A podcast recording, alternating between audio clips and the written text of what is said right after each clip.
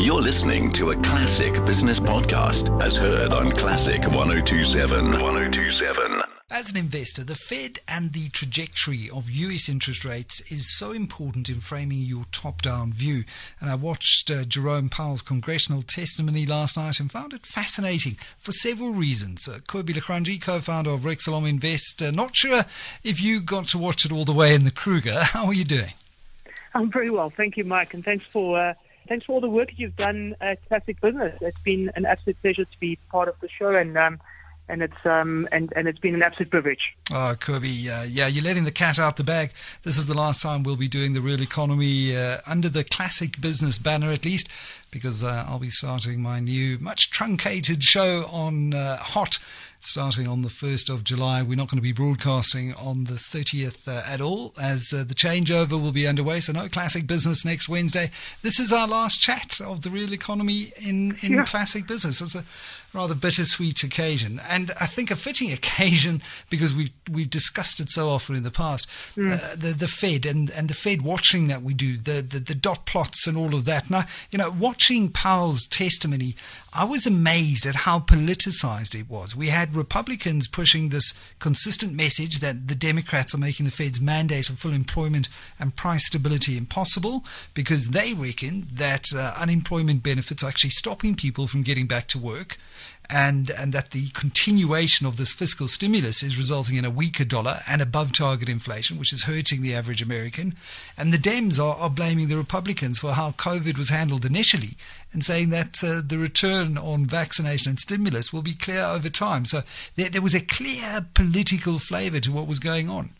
Yeah, and I suppose you know the the crisis that is underway in in the world economy. It's not just about the American economy, but it really is about the world economy is one that will spill over into the political landscape. So, yes, there's supposed to be this defining line between central banks and what happens in the political, from a political perspective. But the crisis that we're dealing with is of such a significance that it, that you can expect some of those things to kind of uh, to kind of spill spill spill over. And let's face it, that from a monetary perspective, many central banks across the world have done what they can in order to ensure that there's liquidity and enough there's enough liquidity in the world economy to ensure that there's a smooth running of the world system, so to speak.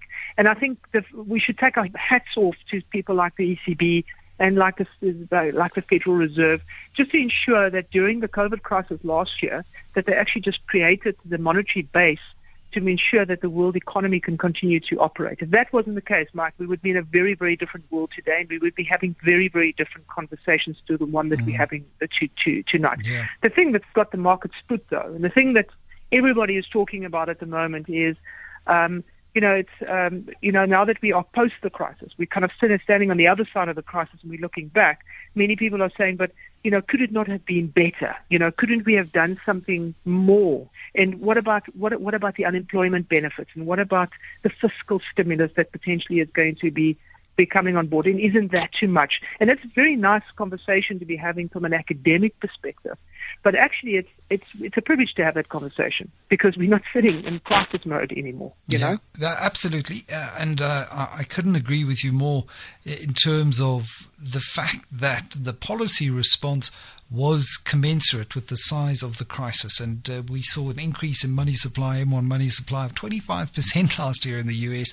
Many people now worried about inflation on the back of that. But I would much rather that we had inflation after that record level of money printing and stimulus then than talk of deflation. To say, look, I mean, we've thrown everything that we can at the problem and, and uh, we still can't stimulate inflation. So I, I must say that I actually found the message on inflation reassuring. And and we saw last night's price action certainly suggesting that I'm not alone. Yeah. I mean, look, the inflation number that one is seeing at the moment, that 5% number, is really a year on year number. And the fact is that we came from an incredibly low base 12 months ago because of the COVID crisis. And one is just literally seeing a rebound in the numbers where they are the, to where they are at, um, at, at the moment. What is telling, though, is what is happening in the bond market. So if you look at U.S. yields last week, was was a very interesting time to watch uh, U.S. yields. U.S. 10-year yield went from 1.62 percent. This is now at its high point, and it fell as low as 1.37 percent during last week to to kind of be where it is at the moment at about 1.5%.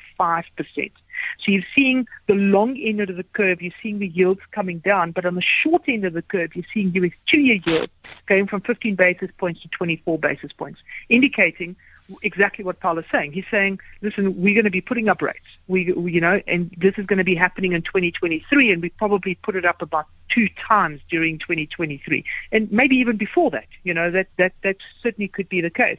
But the long-term yields are telling you, listen, this inflation is probably a transitory number. It's a number that's probably going to work its way through the system quite quickly because growth is going to be a problem if one looks towards the longer or the mid to longer term. Mm. And within that, I actually found the comments on the labour market most interesting because they're currently around 9 million job vacancies in the US. I mean, that's a massive number.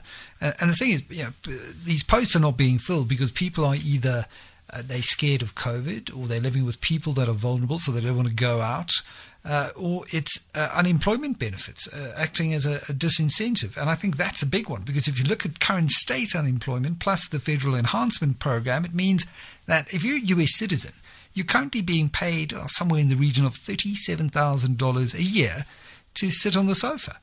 And uh, yeah. it's no wonder that airlines and restaurants are, are struggling to fill vacancies.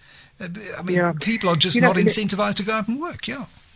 And I mean, look, the Americans um, work quite differently to the South Africans um, in the sense that, you know, in South Africa, we're used to people choosing a career and then you kind of get yourself involved in the career and you, and you work. But in America, it's quite different. Um, if you're not in a specific professional silo, so to speak, um, you, you you can hop around jobs. You could be in the in the restaurant industry, for instance, and then you could potentially get yourself into the catering industry, or maybe you know maybe you you want to do something else in the travel and leisure industry.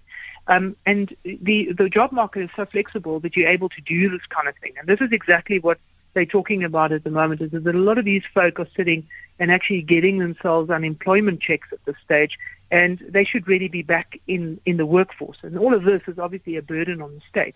But a much bigger burden on the state is if one looks at productivity numbers relative to long-term employment numbers in the United States. The, the, there, there certainly is evidence of decent productivity, but if one looks at the way in which we work and the type of work that we do and the type of work that has been taken over by machines and by IT and just by us being a lot more efficient in what we're doing, it means that the labor force isn't necessarily um, skilled in order to deal with a very, very changing world. That's that's the one factor of this. And the other factor of this, uh, or the factor to take into consideration, is uh, the percentage labor force participation rate.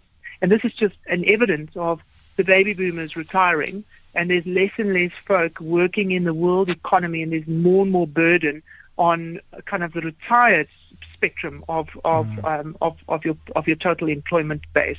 So all of this feeds your feeds into the world, or shall I rather say, into the U.S. Um, into the U.S. economy, and exasperates a lot of what you're seeing busy happening at the moment. And as a matter of fact, it's not just in the U.S. Quite frankly, it's in Europe as well. That's all over. Um, uh, and, and Powell reckons that uh, I think 15 million Americans are going to see benefits disappear or decrease in the short term.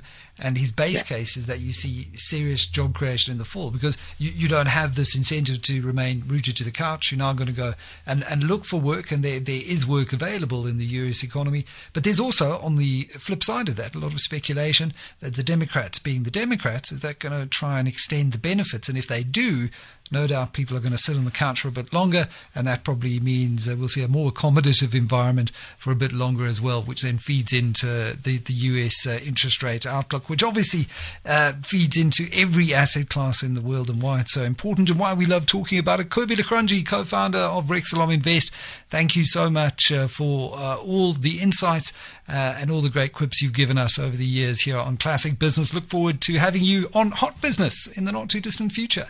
Take care. Thanks, Mike. Thank you.